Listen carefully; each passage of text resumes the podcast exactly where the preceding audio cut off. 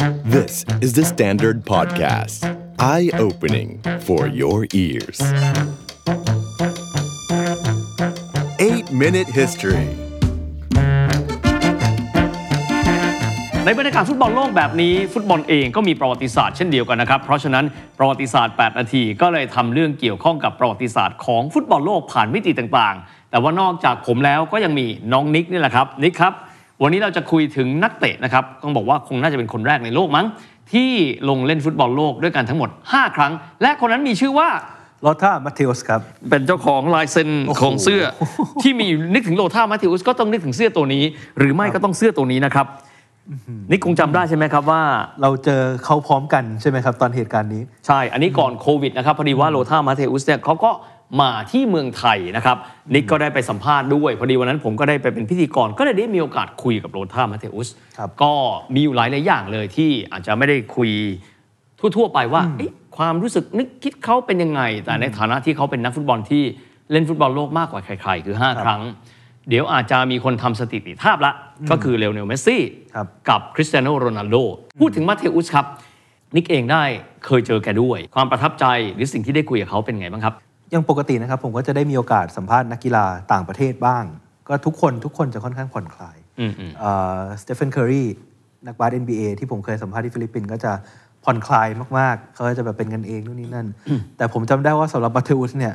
เราไม่ได้นั่งกันอย่างนี้เลยนะครับอืมอืมเรานั่งหันหน้ามองกันอ๋ออ๋ออ๋อแล้วโเคจ้องโเคแล้วจ้องตากันตอนสัมภาษณ์อ๋ออ๋อซึ่งผมไม่เคยรู้สึกว่ามีใครที่มีความ intensity มากขนาดนี้มาก่อน intensity ก็คือความหนักแน่นในการแบบในการตอบคำถามในความจริงจัง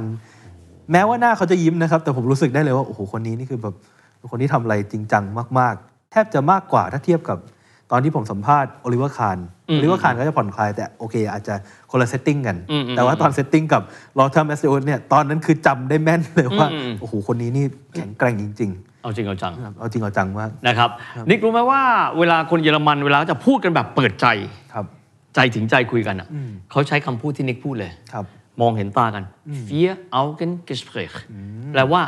มองคุยกันแบบสี่ตาอืมจ้องตากันและกันสองตามองสองตาสองตามองสองตาเป็นแบบนั้นจริงๆนะครับ ใจความที่คุยกันคุยเรื่องอะไรกันบ้างครับ ผมจำได้ว่าเรื่องหนึ่งที่ผมคาใจมากๆ คือเรื่องของความสัมพันธ์ของเขากับเดียโก้มาราโดน่าอ๋อเพราะรู้สึกว่าเป็นดาวที่คู่กันมา แข่งกันมาวัดกันมาตลอด ผมเลยถามเขาว่าความสัมพันธ์ระหว่างเขากับมาราโดน่าคืออะไร มาราโดน่าเคยบอกว่าคุณเป็นนักเตะที่ยอดเยี่ยมที่สุดในโลกอืมแม้ว่าเขาจะแข่งกับคุณหนักแค่ไหนก็ตาม ผมก็ถามเขาว่าคุณรู้สึกยังไงกับคำพูดนี้ หรือคุณคิดยังไงกับมาราโดน่าเขาก็บอกว่าเขาก็ขอบคุณที่มาราโดน่าพูดอย่างนั้น ซึ่งก็ผมรู้สึกว่าพอพอย้อนไปเหตุการณ์นั้นแล้วมันยิ่งใหญ่เหมือนกันนะการได้แบบพูดถึงคนหนึ่งที่เคยสัมผัสการแข่งขันกับมาราโดน่าในวันที่เขาจากไปแล้วอืมอืมตอนนี้ก็เป็นอะไรที่ยิ่งใหญ่เหมือนเขาก็บอกว่าขอบคุณที่มาราโดน่าพูดแบบนั้น เขาก็อยากจะตอบกลับไปถึงมาราโดน่าเหมือนกันว่าเป็นคู่แข่งที่ยิ่งใหญ่ที่สุดของเขาเหมือนกันในสนาม โอ้โหผนะมฮะก็แบบอื้อหือขนลุก ต้องคุยถึงเออสองคนนี้ เพราะว่าสองคนนี้เนี่ยลองคิดดูแล้วกันว่าจะมีสักกี่ครั้งที่คนสองคนได้เจอกันในเกมฟุตบอลโลกนัดชิงชนะเลิศสองครั้งติดกันมันไม่ง่ายนะครับ ครับซึ่งต้องไล่เรียงแบบนี้ไหนๆคุยเรื่องประวัติศาสตร์เนอะครับ มาเทอุสเนี่ยหลายคนจะลืมไปแล้วครับว่าในปี 1982-1986 เนี่ย เขาลงเล่นฟุตบอลโลกเป็นสองครั้งแรกนะอืมซึ่งก็เล่นฟุตบอลโลกครั้งแรกก็อายุก็ 20 พอดีพอดีนะครับ ตอนนั้นลงไปเป็นตัวสำรองซะเป็นส่วนใหญ่นะครับ ซึ่งคนที่ทั่วโลกเลย หรือทั่วยุโรปมองเขาเปรียบเทียบเขากับใครรู้ไหมครับน่าสนใจมาก อันนี้ต้องบอกว่าเป็นเป็นปฐมบทก่อนที่พวกเขาจะเป็นฮีโร่ครับในปีนั้นมีเด็กอายุ 19 ปีคนหนึ่งครับอ่าอ่อนกว่ามัทเธอุสหนึ่งปีก็เกิดปี 1963 นะครับ และคนคนนั้นได้เล่นฟุตบอลโลกนัดชิงชนะเลิศ และเป็นแชมป์โลก คนคนนั้นมีชื่อว่าจูเซเป้แบร์โกมีซึ่งต่อมาก็เป็นกัปตันทีมอินเตอร์และกัปตันทีมชาติอิตาลีด้วยนะครับและสองคนเขาก็ไปเจอกันที่อินเตอร์นะครับเพราะฉะนั้นตอนนั้นเขาก็บอกว่าผมก็เลยถามเขาบอกว่าความสัมพันธ์กับจูเซเป้แบร์โกมีเป็นยังไง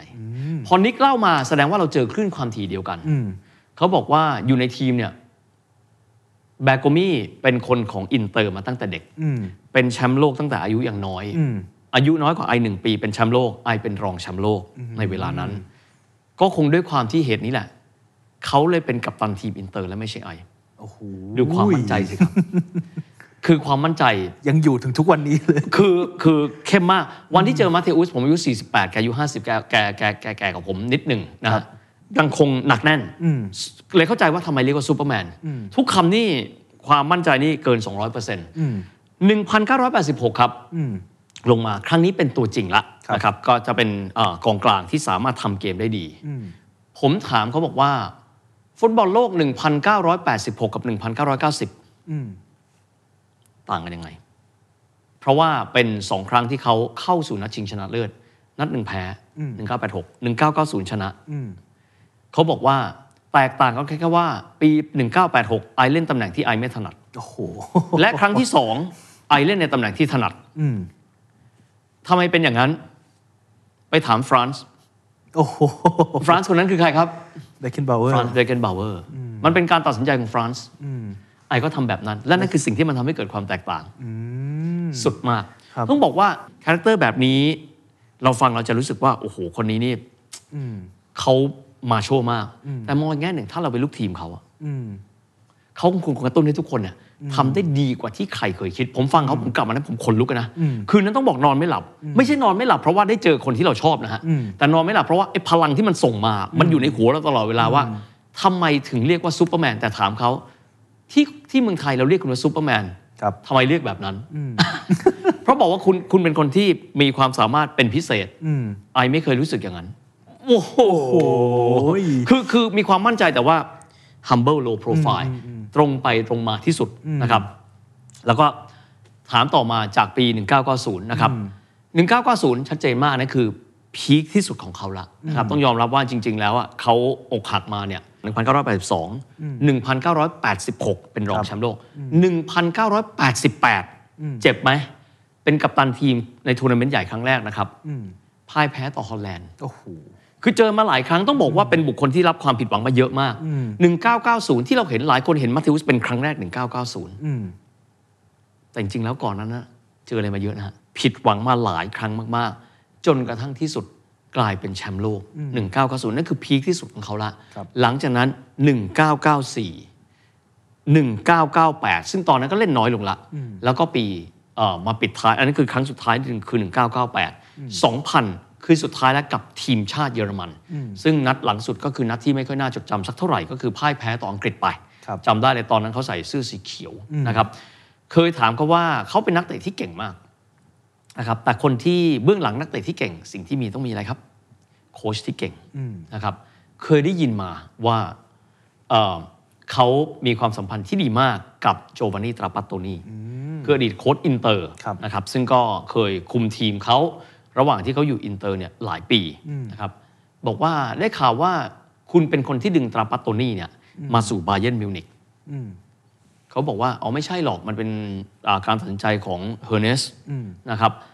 ก็ก็เป็นผู้บริหารของบาเยิร์นมิวนิกแล้วก็บอกว่าคุณมีความสัมพันธ์ที่ดีมาก เขาบอกว่าอืมคงไม่ใช่ ตรงไปตรงมามาทิวสตรงไปตรงมามาก เวลาที่ตรัมปัตโตนี่จะทำอะไร เขาจะไม่ค่อยพูดตรงๆกับพวกเรา โอ้โห พวกเราต้องตีความทุกครั้ง ในขณะที่โค้ชคนอื่นเนี่ยจะพูดตรง ๆ กับไอก็จะเดินมาคุยกับไอเลยว่าทำไมวันนี้เป็นตัวสำรองทำไมวันนี้ให้เล่นแบบนี้ อธิบายทุกอย่าง ส่วนตราปัตโตนี่เนี่ยเขาทำโดยที่บางที I ไม่รู้ด้วยซ้ำว่าเขาให้ I ทำอะไรอืมนี่คือวัฒนธรรมความตรงไปตรงมาของเยอรมัน ซึ่งก็ต้องต้องยอมรับอดถามไม่ได้อืมแล้วโค้ชที่คุณรักที่สุดอะมันต้องมีคนหนึ่งอะอืมอืม ถูกใจที่สุด คุณชอบใครนิกคิดว่าใคร เอาตอนแรกเดาก่อน เพราะเฮียมีชื่ออีกชื่ออยู่ในใจผมคิดว่าก็อาจจะเป็นตราปัตโตนี่ป่ะครับอืมตอนแรกคิดว่าเป็นเบคเคนบาวเวอร์อ่าไม่ใช่เซอร์ไพรส์มาก เพราะไม่เคยรู้ว่าสองคนนี้เคยทำงานด้วยกันสองครั้งยูปไฮนเคสทันได้เหรอครับ คุณปู่ยุบไฮนเคสโอ้โหถามเขาบอกว่า เฮ้ย you ไปเจอกันที่ไหนอะอืม I เจอเขาสองครั้งนะเว้ย เริ่มต้นอาชีพเขาเนี่ยที่มาบุนเดสลีกาโบรุสเซียมึนเช่นกลัดบักคนที่เป็นโค้ชมีชื่อว่ายูปไฮนเคสอืม I อยู่กลัดบักจนกระทั่งแก่กล้าตอนนั้นยูปไฮนเกสซึ่งตอนนั้นเขาย้ายมาจากทีมเยาวชนนะฮะยูปไฮนเกสเอาเขาขึ้นมาเป็นทีม A จากนั้นยูปไฮนเกสย้ายไปอยู่ที่บาเยิร์นมิวนิก I ย้ายจากกลัดบักไปที่บาเยิร์นมิวนิก I เจอยูปไฮนเกสเป็นโค้ชคนแรก และนั่นคือโค้ชที่สำหรับเขาคือคนที่เป็นแทบทุกอย่าง น่าสนใจมากเพราะเราจะได้รู้ว่า วิถีความคิดเป็นยังไงนะครับอืมแต่มาเทอุสเนี่ยอีกอย่างวันนั้นโชคดีมากครับ พอเขาแถลงข่าวเสร็จเขาคุยกับนิกเสร็จครับเราทานข้าว ไม่มีใครนั่งคุยกับแกคงไม่กล้าดูซีเรียสซีเรียสนิดหนึ่งคนเรียกว่า เฮ้ย นี่อิทนั่งคุยกัน ก็เลยคุยกันสองคน ก็เลยได้คุยต่อ บอกว่ามาเทอุสได้ข่าวว่านัดชิงชนะเลิศปี 90น่ะคุณไม่ยิงจุดโทษอะคุณให้เบรห์เม่ยิงอะอืมเป็นเพราะว่าสตั๊ดคุณปุ่มหักใช่ป่ะ แล้วคุณรู้สึกว่าไม่มั่นใจกับสตั๊ดคู่ใหม่โอ้โหคือเกมนั้นน่ะคงเล่นหนักมากนะครับแล้วก็คงใช้คู่เดียวกันมาตลอดอืมบอกใช่สตาร์ทหักอืมแล้วการที่ยูเปลี่ยนคู่อะอืมมันทำให้ยูไม่กล้าตัดสินใจเปล่าอืมไม่รองเท้ามันเป็นแค่ส่วนประกอบ โอ้โห สิ่งสำคัญคือตัวเราอืมดูความคิดเลยครับอืมแล้วมาเทอุสก็บอกว่า เพราะเราคุยกันแล้วว่าคนที่ยิงคืออันเดรสเบรเม่ไม่ใช่ไอโอ้โห ตัดสินใจไปแล้ว ตัดสินใจแล้ว ผมก็แอบถามโทษนะเอิ่มคุณใส่รองเท้าสตั๊ดเนี่ยเดี๋ยวก็จะเป็นยี่ห้อกับเยอรมันสองยี่ห้อนะอ่าครับมันต่างกันไหมอะแต่เดี๋ยวนี้ก็จะมียี่ห้ออเมริกันเข้ามาด้วยอืมอืมคนที่เป็นนักเตะ จะต้องไม่คิดแบบนั้น เพราะสิ่งสำคัญคือประสบการณ์และก็การเทรนนิ่งของเรา โอ้โหเด็ดเดี่ยวมาก คือที่สุดแล้วครับ คือผมว่าคำว่าความเป็นตำนานของทีมชาติเยอรมันอืม ก็ต้องยกให้เขาอืมประสบการณ์5ครั้งอืมบุคลิก ความเก่ง อันนี้ต้องยอมรับว่าเป็นบุคคลที่ควรค่ากับการศึกษานะอืมว่า mentality ของคนแต่ละคนแต่ละคนเนี่ยเป็นยังไงบ้าง แล้วจากที่เฮียได้สัมผัสได้ทั้งสัมภาษณ์แล้วก็ได้ทั้งเห็นเส้นทางชีวิตของโรธาแมทธิวส์มาครับเฮียคิดว่ามันมีสิ่งไหนที่สามารถเอามาใช้ได้ไหมครับ ในฐานะไม่ว่าจะเป็นการทำงาน หรือว่านักเตะปัจจุบันอาจจะเรียนรู้อะไรบางอย่างจากเขาได้ไหมคือเฮียว่าสำคัญที่สุดเลยนะครับ เรื่องฝีเท้าก่อน อันนี้เป็นเรื่องที่พรสวรรค์บวกพรแสวง เยอรมันไม่มีคำว่าไม่มีพรแสวงอืมเก่งยังไงไม่มีคำว่าหยุด สังเกตว่าเยอรมันเนี่ยชนะเกมแน่ๆ ก็จะยิงมันต่อไปเรื่อยอืมบี้ต่อไปๆไม่มีคำว่าจบแล้วอืมเพราะว่าตัวเขาเคยพลิกจากอาจจะสองลูกแล้วมายิงตีเสมอเช่นกรณีฟุตบอลโลกปี 86 นะครับเขาเขาก็เชื่อว่าทีมอื่นทำได้เหมือนเขา เพราะฉะนั้นยิงแล้วก็จะยิงอีก ยิงแล้วยิงอีกยิงเพราะฉะนั้นคำว่า ปราณีไม่เคยมีอยู่แล้วอืมเขาเดินหน้าทำสิ่งที่ดีที่สุดเสมอนะครับ บางคนมองมาธิอุสบอกว่าโอ้ดูแล้วเป็นคนกล้าวอืมแต่สิ่งที่ได้คืออะไรรู้ป่ะครับ การที่เขามี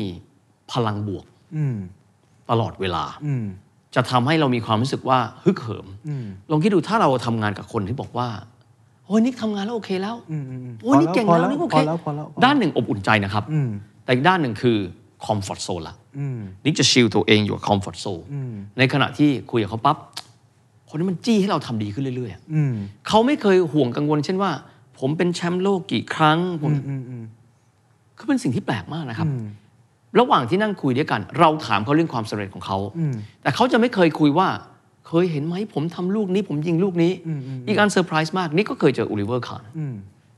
ระหว่างที่มี fan meet ของโอลิเวอร์คานตลกมากครับ มีคำถามเล่น ๆ ว่า ตลอดชีวิตโอลิเวอร์คานเคยเล่นทีมมากี่ทีมอะสมมติอะบางคนก็คาร์ลสรูห์อะไรก็ก็จำไปนะฮะต่อมาเรื่อยๆ มีคำถามหนึ่งครับ อยากทราบว่าโอลิเวอร์คาน save จุดโทษในชีวิตได้ทั้งหมดกี่ลูกโอ้โหไอ้เจ้าตัวบอกผมยังไม่รู้เลย เพราะสำหรับพวกเขาคือความสำเร็จคือสิ่งที่ผ่านไปแล้วอืมสิ่งที่พวกเขาต้องโฟกัสคือข้างหน้าครับ ไม่ใช่ถอยกลับมา โอ้ยผมเนี่ยเก่งขนาดนี้ ผมได้แชมป์มากี่ถ้วย ไม่ใช่ futuristic ตลอดเวลา อันนี้ด้านหนึ่งชีวิตดูเหนื่อยเนาะอืมแต่อีกด้านหนึ่งคือชีวิตที่ไม่เคยหยุดนิ่งอืมน่าสนใจมากๆครับ คิดว่าทำไมเขาถึงได้กลายเป็นคนแบบนั้น คือยูเอาเบื้องเขาเอาเป็นแบบนั้นเอาเบื้องเอาเบื้องต้นก่อนเลยนะครับครับ เป็นลักษณะเฉพาะตัวบุคคลก่อนนะครับว่าเป็นคนที่มี drive อืมเก่งแล้วถูกแวดล้อมเป็นคนที่ professional มี mentality แบบนี้ แต่อีกส่วนหนึ่งคือวัฒนธรรมของเยอรมันนะอืมที่ว่าเวลาทำงานด้วยกันอืมก็อาจจะไม่ค่อยชม ครับทำเสร็จก็ อืมขอบคุณแล้วก็จบแล้วก็เดินไป ถ้าเราคิดถ้าเราเป็นคนที่เป็นลูกทีมนะอืมเตะดีไม่ดี กูไม่มีความสุขอืมอยู่มาเดินมาวันหนึ่ง นิกอืมวันนี้ไปนั่งมานั่งสำรองอืมอ้าวก็งูที่แล้วก็ก็ดีอยู่แล้วอะอืมเพราะงูที่แล้วคุณเล่นไม่ดีอืมอึดอัดป่ะอืมอึดอัดบอกตรงๆเลยอืมคือคือบอกตรงมีข้อดีคือบอกตรงอืมข้อที่สองคือบางคนเนี่ย รับคำพูดนั้นไม่เคไม่ยได้ได้อืมแต่ดูแล้ว สิ่งไหนที่เหมาะกับเรากับวัฒนธรรมเราเราเก็บไว้อืมสิ่งไหนที่ไม่เหมาะเราก็ปล่อยผ่าน แต่อย่างคือเขาจะไม่ปล่อยตัวเองกับรายละเอียดเล็กๆน้อยๆแล้วลงไปในสนามปั๊บไม่มีคำว่าอะไรฟรานซ์เบเกนบาวเวอร์บอกว่าประกบมาราโดน่า1986อืม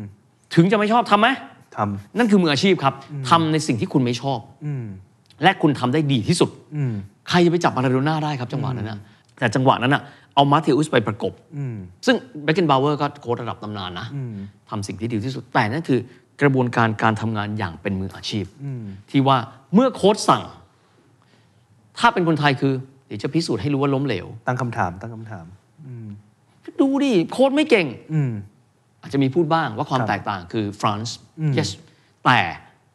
อีกด้านหนึ่งคือลงสนามมาเทอุสไม่เคยน้อยกว่า 100% และนั่นคือสิ่งที่ทำให้เฮียคิดว่าเป็นเหตุผลที่ทำให้เขาได้ไปฟุตบอลโลกถึง5ครั้งไหมวินัยครับไม่หยุดคือดูแล้วเนี่ยมีคำคำหนึ่งครับเฮียถามถึงตราปัตโตนี่คือเฮียเป็นคนชอบตราปัตโตนี่มากนะครับ เพราะว่าเป็นคนที่มีสไตล์นะครับ แล้วก็เหมือนกับเป็นหัวหน้าครอบครัวอืมสไตล์อิตาเลียนจริงเวลาลงคุมสนามปั๊บเนี่ยนะฮะเคยเจอกับเอ่อ นักเตะเยอรมันคนที่อยู่ภายใต้การคุมทีมเขาคือเยอร์กไฮนริชเป็นนักเตะแบ็กซ้ายของโบรุสเซียดอร์ทมุนด์เขาบอกวิธีการ train ตราปัตโตนี่เนี่ยไม่เหมือนที่เยอรมัน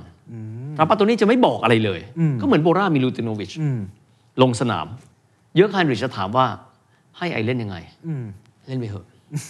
ไม่บอก เล่นยังไงก็เล่นไปดีอืมเล่นจนจบตราปัตโตนี้เดินเข้ามา ธรรมชาติของคุณเป็นแบบนี้ เราจะปรับทีมให้เหมาะกับธรรมชาติคุณ ทุกคนต้องได้ใช้ศักยภาพเยอะที่สุด นี่คือสิ่งที่ผมรู้สึกว่าเป็นแบบนี้ แต่โลธาร์ มัตเทอุสสิ่งนี้เขามองว่าเป็นสิ่งที่แปลกอืมนะครับ เพราะว่าวิธีการทำงานของเขาเนี่ยไม่เหมือนกันนะครับ คนหนึ่งก็คงเป็นศิลป์อีกคนก็คงจะเป็นวิทยาศาสตร์นะครับ แต่ว่าโดยรวมแล้วเนี่ยพอเราดูปฏิสัมพันธ์ระหว่างคนแต่ละคน เราจะได้เห็นว่าจุดเด่นของคนแต่ละคนนั้นเป็นยังไง อย่างกรณีมาเทอุสนะครับ ที่เมื่อกี้คุยกับตราปัตโตนี่เขาบอกว่าตราปัตโตนี่เป็นคนที่มี passion ในการทำงานสูงมาก เขาใช้คำนี้ ถ้าผมให้เบอร์โทรศัพท์ตราปัตโตนี่กับคุณซึ่งผมมีในเครื่อง แล้วคุณบอกว่าโจวานนี่มาประเทศไทยเพื่อ train ประเทศไทยเดี๋ยวนี้เขาจะเอาเขาจะตีตั๋วแล้วมาที่ประเทศไทยเพื่อ train เดี๋ยวนี้เพราะเขาไม่เคยหยุดที่จะรักฟุตบอลโอ้โหผมอยากจะบอกว่ามึงก็เหมือนกัน อืมเพราะเขามี passion อืมที่ไม่เคยหยุด และนี่ต้องบอกว่าถึงแม้ตัวเขาจะไม่รู้ว่าเขาคือซูเปอร์แมนแต่ฟุตบอลที่ไหลเวียนในกาย ความมั่นใจความเป็น leader ที่ไหลเวียนในกาย ของเขาแม่งมี 2 3 0 0เปอร์เซ็นต์ผมไม่แปลกใจที่เขาอยู่ในฟุตบอลโลกมา 5 ครั้ง perform อยู่ในระดับสูงสุดเสมอครับตำนานตลอดไปครับอืมและนั่นก็คือเหตุผลที่เขาเป็นคนแรกในซีรีส์ World Cup 8 Minute History ของเราที่เราพูดถึง เป็นคนเดียวต่อ episode เลยนะฮะเพราะส่วนใหญ่เราจะคุยเป็นเรื่องของเหตุการณ์ เรื่องของชนชาติประวัติศาสตร์เรื่องของภูมิภาคเรื่องทัวร์นาเมนต์นะครับเพราะว่าทุกสิ่งทุกอย่างล้วนแต่เป็นประวัติศาสตร์ และสำคัญมากประวัติศาสตร์ของกีฬา คือประวัติศาสตร์ของมูลมนุษยชาติเช่นเดียวกันครับ The Standard Podcast. Eye opening for your ears.